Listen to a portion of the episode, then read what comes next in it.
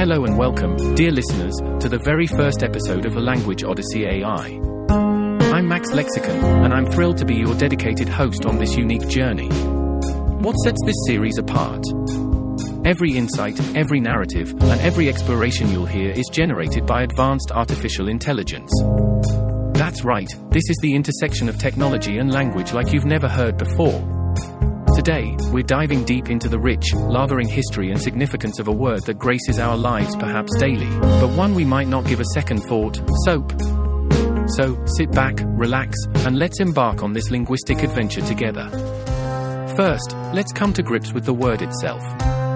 Soap generally refers to a substance used with water for washing and cleaning. It might be a solid bar or a liquid gel, but its primary function remains to rid surfaces, be it our skin or other materials, of dirt and impurities. But how did this vital commodity, central to our hygiene and cleanliness, get its name? Rewinding our linguistic tapes, soap transports us back to Old English, where it was known as spee. But, like the soap's lathering journey across various lands, its linguistic origins are even older. Venture back to the Roman Empire, and you'll encounter the Latin term sapo. Interestingly, ancient Roman texts, including the writings of the renowned physician Galen, mentioned sapo as a Celtic invention, thus hinting at an even older, perhaps tribal, genesis for both the product and the name. However, soap isn't just a word, it's a testament to human evolution. Think about it, early civilizations recognized the need for cleanliness, which then intertwined with ritualistic and religious practices, eventually culminating in the creation of a substance specifically for cleaning. Early soaps were a blend of animal fats and alkaline substances like ashes, quite different from our sophisticated concoctions today, but effective nonetheless. As societies advanced and trade routes expanded, soap making techniques and ingredients grew more refined. The Islamic world, for instance, became renowned for its high quality soaps, as regions like Aleppo and Nablus introduced luxurious ingredients such as olive oil and bay leaves. This knowledge, along with the product, flowed along the Silk Road and other trade routes, leaving a trail of bubbles, cleanliness, and cultural exchange in its wake.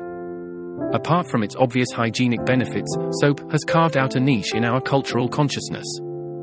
The very act of washing one's hands or bathing has become synonymous with purification, renewal, and even redemption in many narratives.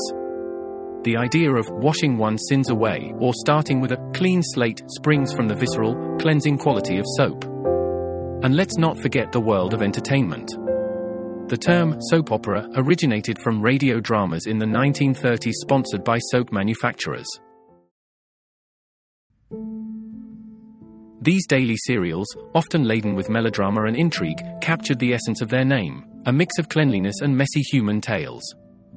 Moreover, as our modern world grapples with challenges like pollution and environmental degradation, soap has taken on a new significance. The rise of organic, cruelty free, and eco friendly soap brands reflects our collective move towards sustainable living, making soap not just a cleansing agent but also a symbol of environmental consciousness. Drawing this bubbly journey to a close, it's intriguing how a simple word like soap encapsulates millennia of human history, evolution, trade, culture, and aspiration. From ancient tribal concoctions to the sleek, sustainable brands of today, soap's journey is as multifaceted and vibrant as the myriad bubbles it produces. Thank you, dedicated listeners, for immersing yourselves in this sudsy episode of Language Odyssey AI. Join us again as we rinse off the layers of time and scrub away at the rich tapestry of words that shape our lives and stories. Until next time, stay clean, stay curious, and keep lathering up knowledge.